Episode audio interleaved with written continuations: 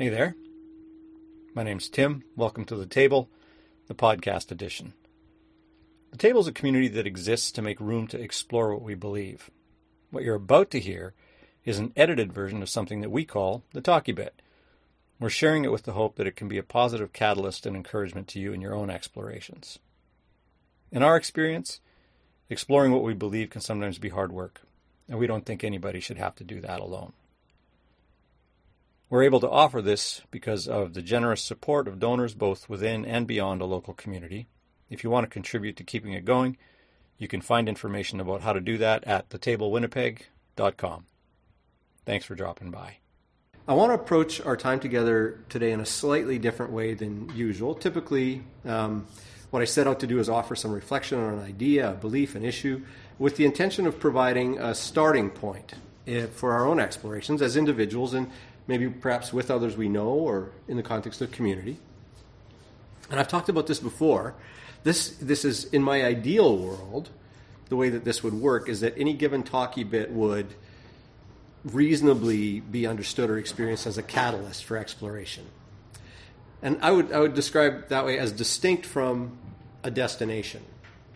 We're going to go here and then we're going to stop, is not the idea for me.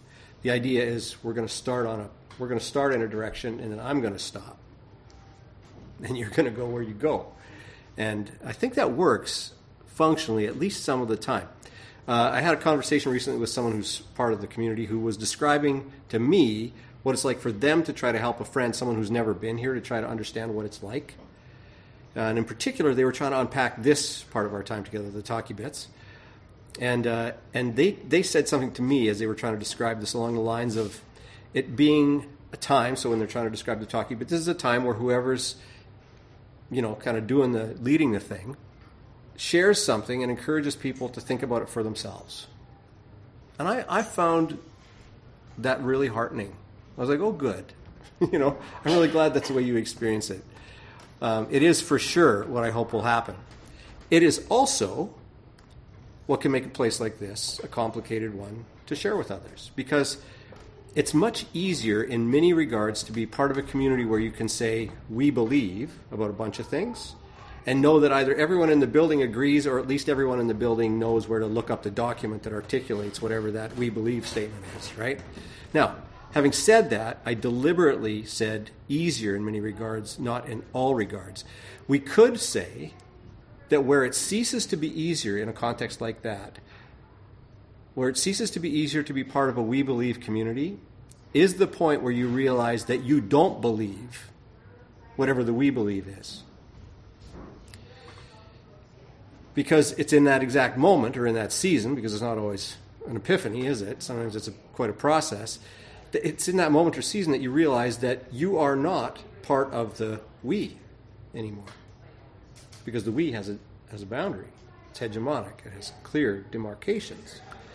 That's the way any hegemonic system works. I mean, I've sort of illustrated it in ways that gesture towards religious systems, but any hegemonic system functions like that. Those systems can clarify, and just as much as the clarification might be a strength of that sort of a system, so is potentially the crispness of the exclusion from that kind of a system, the clear demarcation between in and out. And as a species, we like clarity. There's a reason why we're attracted to some elements of those kinds of systems. We like clarity.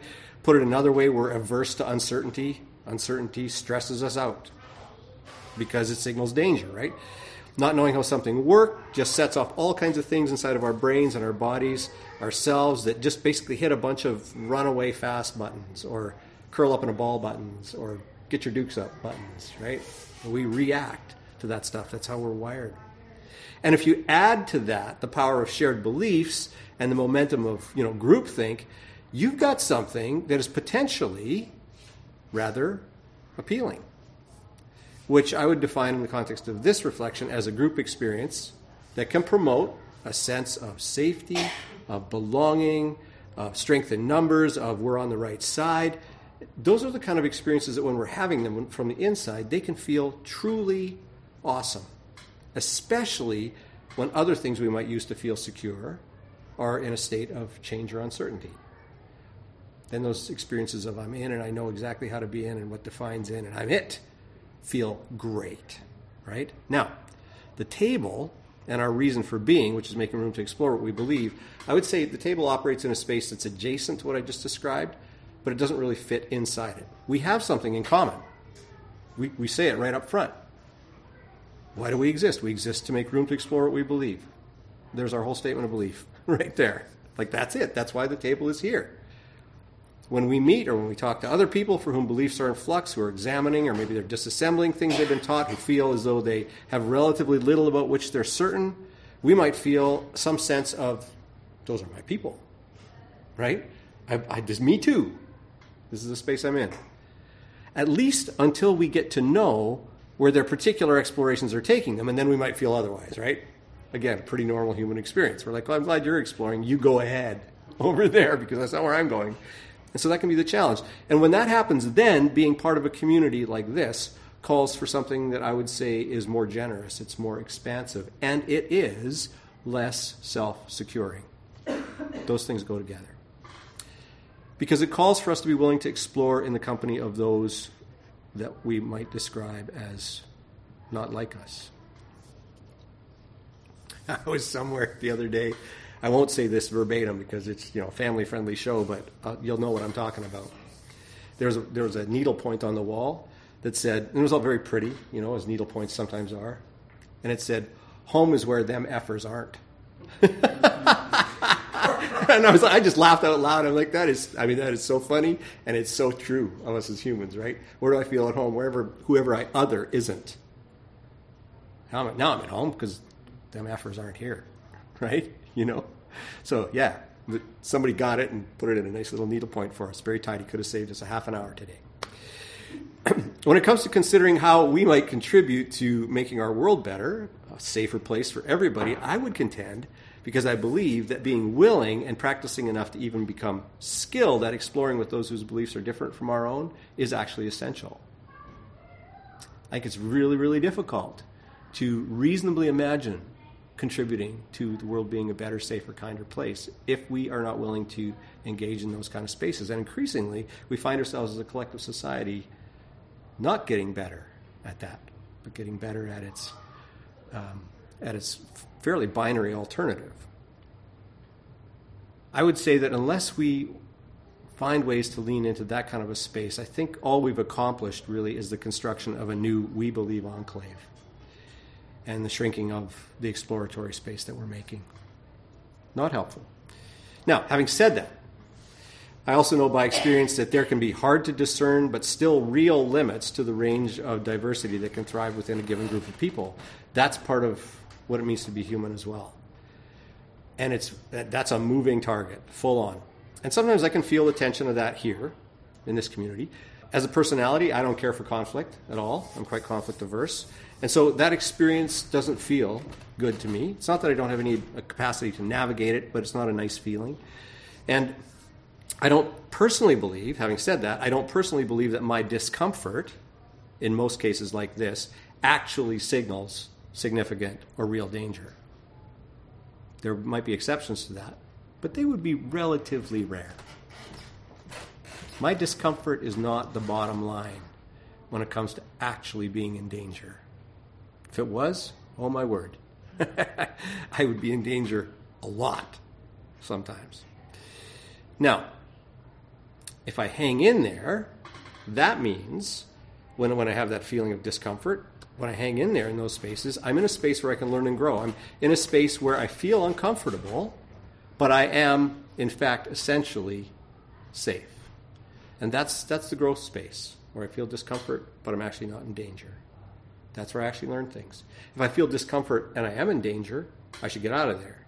If I feel comfort and I'm in danger, I should get out of there. That's a space where people get hurt, is where we're comfortable with danger. We think it's normal. And then the other space is where I'm comfortable and I'm safe, and then I can just chill. And we need that space too. But if we only stay in that space, we never learn anything new. Because it's just like, I know how this works, right? So, little, a little way to kind of understand that. The boundaries, having said that, the boundaries of that space where, we, I, where someone feels uncomfortable but they're essentially safe, the boundaries of that space are different for everybody. Those, those are not prescribed boundaries. My hope is that in this community we can all work together to make that space as large as is, is possible in the context of this community. So I'm, I feel quite conscious about that because I believe that that's the sort of work that can benefit all the parties. I think that is truly the kind of work that can behave like a rising tide that lifts all boats, sort of thing. Now, we've been exploring these ideas around rest, and more specifically around rest as resistance, uh, rest as a path that could open into societal change, into social justice, and so on. And I think in the process of that, we've occasionally made some bulges in the comfort bubble around here.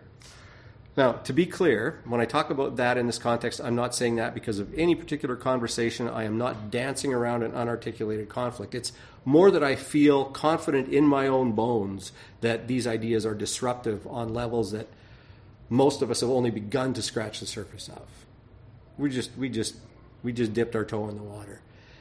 I know that some of the ideas that we've been talking about assail cultural norms that are so deeply ingrained that they are invisible to most of us most of the time except perhaps in the moments where we have this feeling in what we might call our souls, the center of ourselves, that something very, very big is also very, very awry. Now, hold on to your hat for just a minute. I'm going to take a little detour. That feeling that something big is not right, pretty familiar human feeling. That is a feeling that a traditional Christian theology or doctrine like, like sin is actually taking on. It's actually an attempt to address that feeling. So let me unpack that. So, first of all, do not be afraid. This is, this is not the moment where I suddenly take off my we're here to explore mask and reveal, you know, the fire and brimstone preacher it's been hiding. For better or worse, uh, that's just not in me to do. Uh, probably most of all because it's not what I personally believe. But if you grew up around any of those kinds of teachings, just think about it this way for a moment. If, if this is triggering and you need to leave the room, I'll understand. But otherwise, let me invite you to a gentle exploration here. We live in a world where terrible things happen, where massive inequities exist, where atrocities get hidden in plain sight by all kinds of things, including revisionist tellings of history, by the normalizing of systemic injustice, the colonizing of minds, bodies, entire people groups. And as a species, because those kinds of things signal danger, we're hardwired to ask why. Why is this happening? About those sorts of things. We're unsettled if we don't have an explanation for why they exist. And we are all sinners is a super tidy shorthand answer to those questions. Why is this happening? Because a person's a sinner. Why am I having the experience I'm having? Well, probably because you're a sinner, so on and so forth, right? It's, it's all about fallenness, if you want to put it into a different doctrinal frame. It's also a rather efficient setup for a narrative that says, and if you can accept this particular set of beliefs, that problem can be solved, can be resolved. So the other side of the equation, right? Except lots of people have accepted that set of beliefs that's supposed to solve the problem, and the problem is not only not resolved, but it seems to be growing. And far too often, in the name of exactly the system that claimed to offer the resolution. Now we have what my grandfather used to call a sticky wicket. we got a pro- sticky wicket. um, from an expression from another culture's game, I think, generally speaking. Now we're in trouble. Now we're behind the eight ball. Now we're in a tie with 30 seconds left, whatever metaphor you want to use. Those are all sports because I started with Wicket. So, despite the obvious appeal of the tidiness of those kind of systems, we might have experienced that way of thinking as something more like trauma or constriction or a system of belief that we could live with and can't anymore, our ability to live with it or with aspects of it is changing, all those kinds of experiences. And that might have set us off exploring. Which brings me back to the topic of rest, and particularly rest as resistance. So, in the series that we're in, we've recently considered how rest and the healing that it can foster are not cookie cutter ideas. They're not prescriptive, programmatic ideas. They don't work or look the same for everyone. Having said that, they often have characteristics or aspects in common. They have, they have sort of discernible entry points, if you will. And one of those entry points is, I find at least, very accessible. And I'll, I'll, I'll get Tricia Hersey, who's sort of been our senior guide in this, uh, in this stuff, to articulate this for us.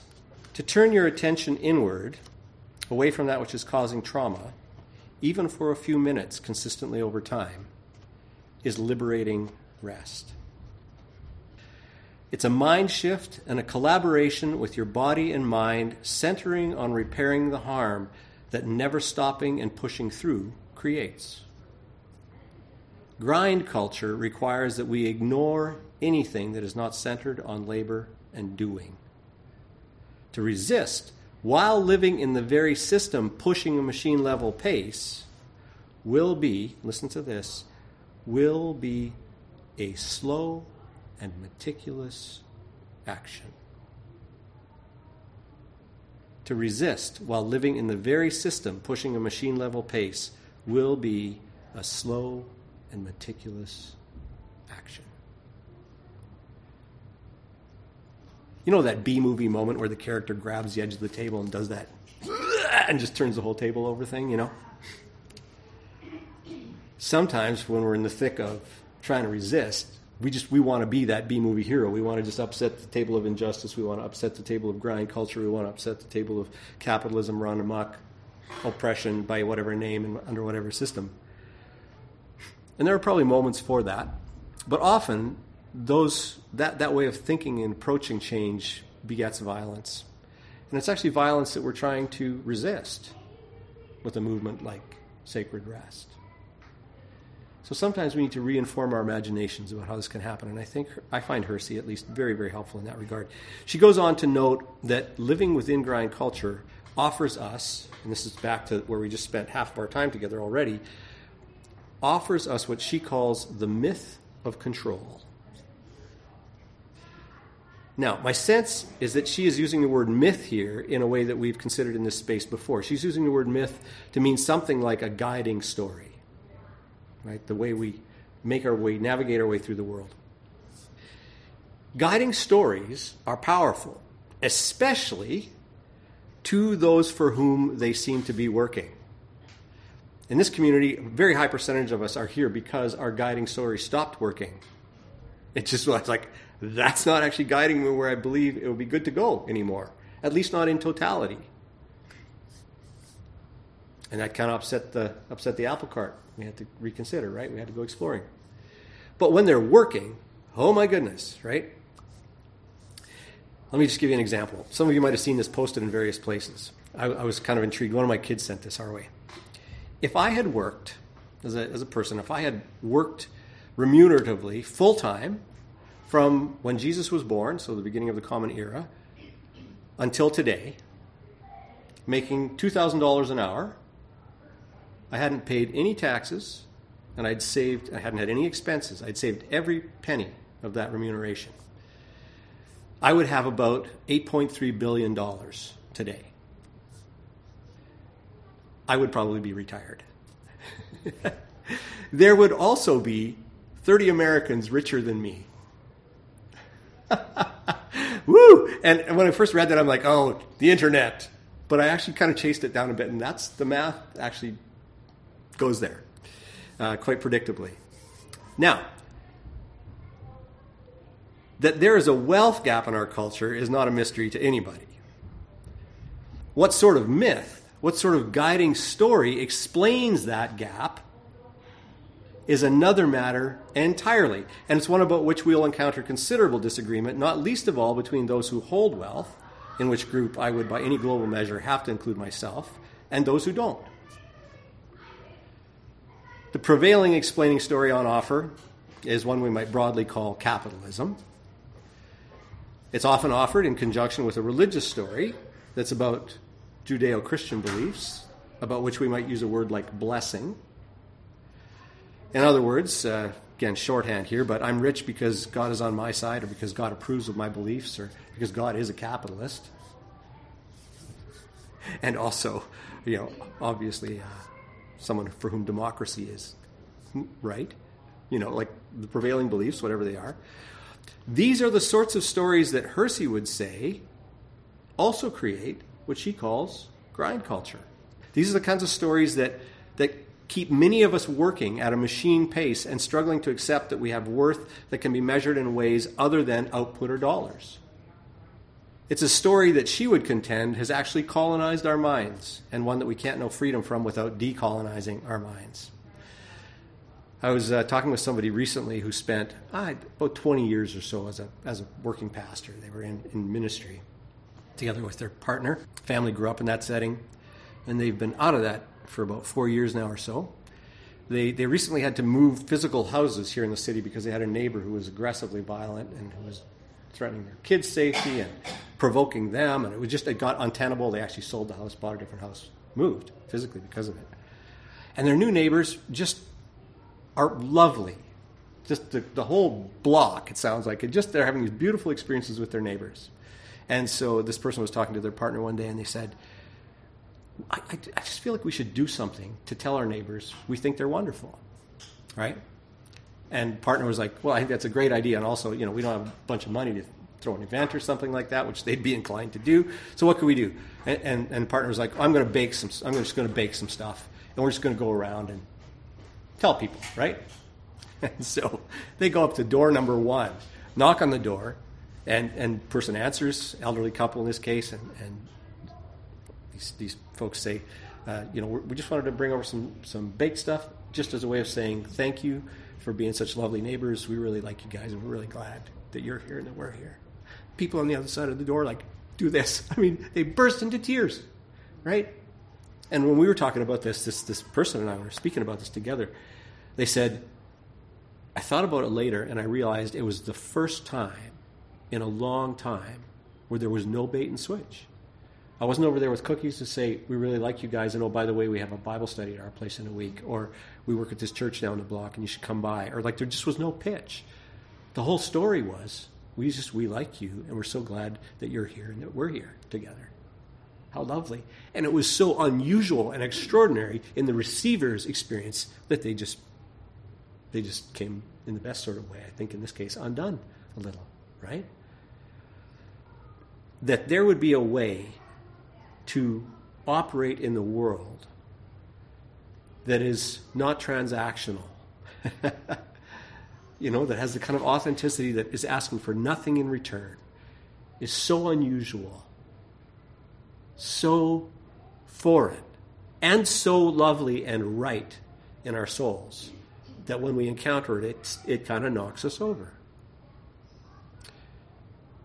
Little pause button here all of that stuff that I've been talking about the last little bit, that could all sound like a diatribe against wealth, free markets, capitalism in general, and so on. And maybe at some level it is, but it's actually, I believe, about a much wider set of problems than that. It's about whatever sort of systems keep us living in ways that we are increasingly aware make us physically, mentally, relationally, spiritually unwell. I think we can, if we choose to, get glimpses of those kinds of systems almost everywhere. For many of us, certainly for me, I feel like I can see bits and pieces of those systems woven into my life and choices all over the place. They're just everywhere. We're immersed. Usually I don't see them. And I think that's most often because I'm not looking. Sometimes I think it's because I don't want to look because the same systems that are making me unwell are also the systems that are delivering me the illusion and sometimes the experience, lived experience of comfort, of relative ease, of being in control of something.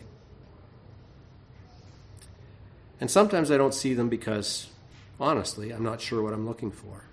I haven't learned to look for these. I've, in fact, I would argue, at least in my experience, that I've been trained to not look for them because seeing them is disruptive. Once you see them, you can't unsee them, and uh, and then you have to figure out what you're going to do. So it's either internally and or externally disruptive. Either I live with the dissonance once I've seen this, or so what we were talking about earlier, right? What am I? How am I going to respond to this? What can seem like an intractable conflict. So in the interest of exploring what I believe in all of this and of offering to anyone who might be interested, either now or at some point in the future, in exploring this general realm we've been talking about, what I want to wrap up with here today is I want to pass along some questions that I'm starting to be more aware of that can help me see what's broken. which is usually one of the first steps in the kinds of slow and meticulous action that Hersey's talking about, the kinds of things that might make things better, that resist the things that are broken. So I'm just going to leave you with this list of questions. I'm not going to unpack them. I'm not asking them rhetorically so I can answer them.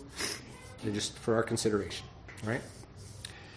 Are there ways that I'm living under or with capitalism?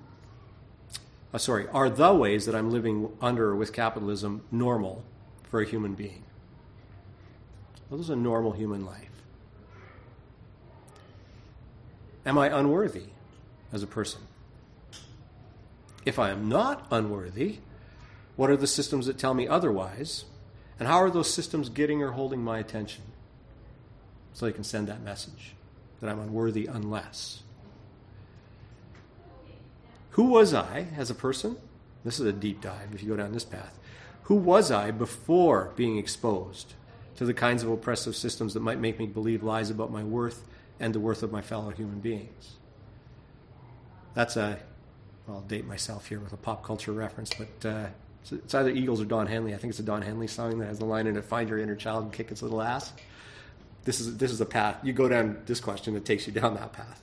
Usually, it comes back to who was I as a child if I grew up in a safe, nurturing place before these other messages got in there. What have I been told about my worth and existence? By whom? And do I believe it?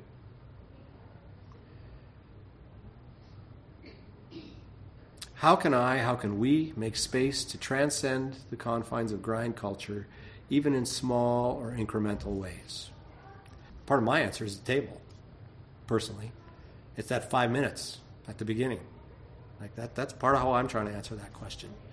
Uh, to be perfectly honest, like I, there's lots of reasons for a community like this to exist, and for me personally, that's a that's a really meritorious one.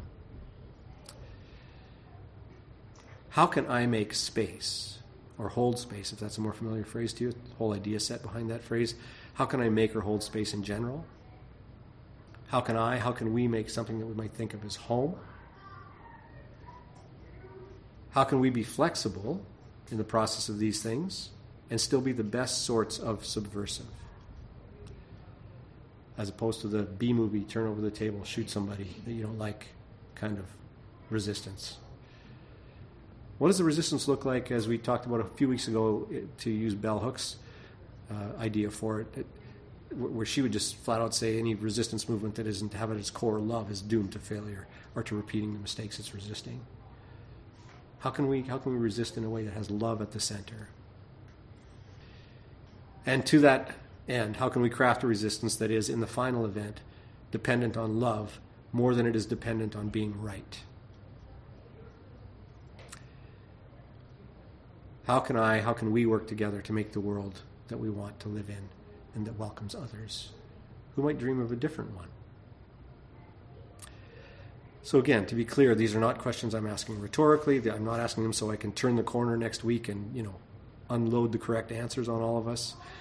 These are questions that I am asking, first of all, of myself, and I offer them to you for your consideration, for your exploration, and uh, depending where your own journey takes you, perhaps for your application.